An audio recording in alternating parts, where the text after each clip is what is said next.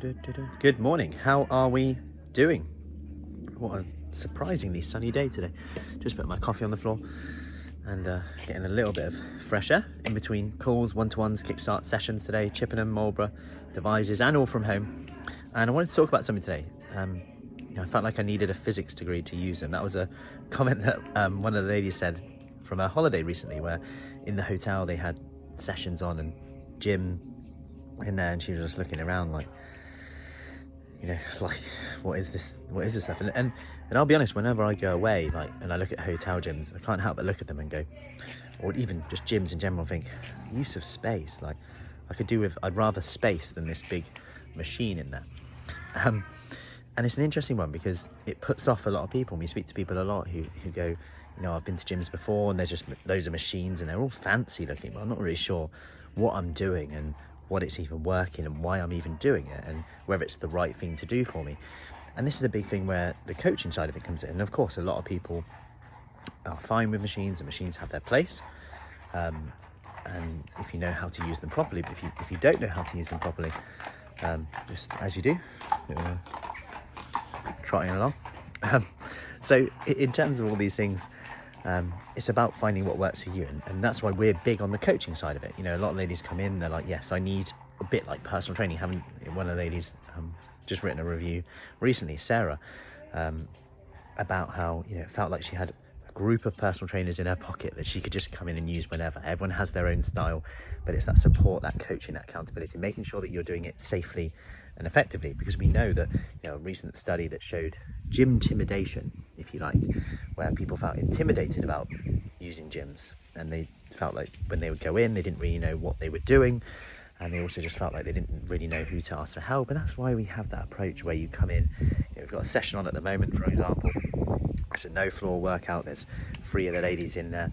And it's very much about not getting up and down from the floor. Focus on that muscle tension. Focus on getting that form right rather than it being like just going around hoping that I've got the motivation to do it. Rather, we coach you through each exercise with that. And this is all just based on the research with this and making things, number one, simple so that you actually do them. Two, effective so that you actually get results. Three, making sure that you have the confidence to then go and do them wherever, whenever. Because that's the key thing. It's not just what we do in here. And you know, yes, we do have some machines and, and things like that, because they, they have their place, hundred percent. But we want to empower you to know that you know you could do this all from home. You could just go, you know, I don't need anything. I could just go and do it now. Because you know, if you look at some of the studies, and I talked about this in the Q and A recently about.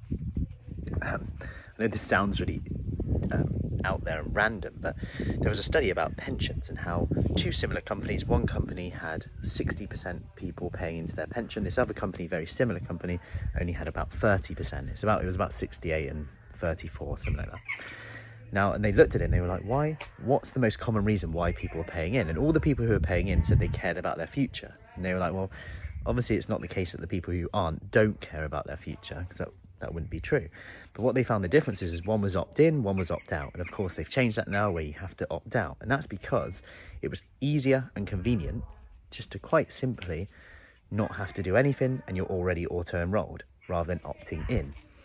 So now they've changed that and you have to opt out. And the reason what we can learn from that and what we know from nutrition studies around our environment, for example, the small things like keeping a fruit bowl in the middle of your um, kitchen um, space. So, you know, within two meters, if the fruit bowl's with you, you're more likely to choose it. Of course, as adults, we have those decisions that we can make where we can go, you know, screw that. I'm not having the fruit today. I'm choosing to go to the snack cupboard or whatever and grab a chocolate bar. And that's okay. We have permission to have whatever we want. And we say that a lot. You have permission to eat whatever you want, whenever you want, 100%. But you can choose not to. And right now, I can make a choice that I'm choosing not to have that right now because this doesn't align with my goals and who and where I want to be. Now, when it comes to this, going back to this long winded tangent, which I love, by the way, especially when it's sunny like this. If it was raining, I'd probably be less of a tangent, but I'm enjoying this vitamin D um, and speaking to you on my phone. So, um, going back to this, if we really delve into this, we then can then make it so that exercise that you can do anywhere, any place, whether it's one minute, five minute, 10 minute, 20 minute, 30 minute because then you're empowered to keep this up, keeping going for long enough to get the results you want. And actually, you don't have to be as perfect as you think that you have to be, but you do have to be probably more consistent than you could ever imagine. So I hope that helps. Any questions, let me know. Have a lovely um, weekend, and I will see you soon.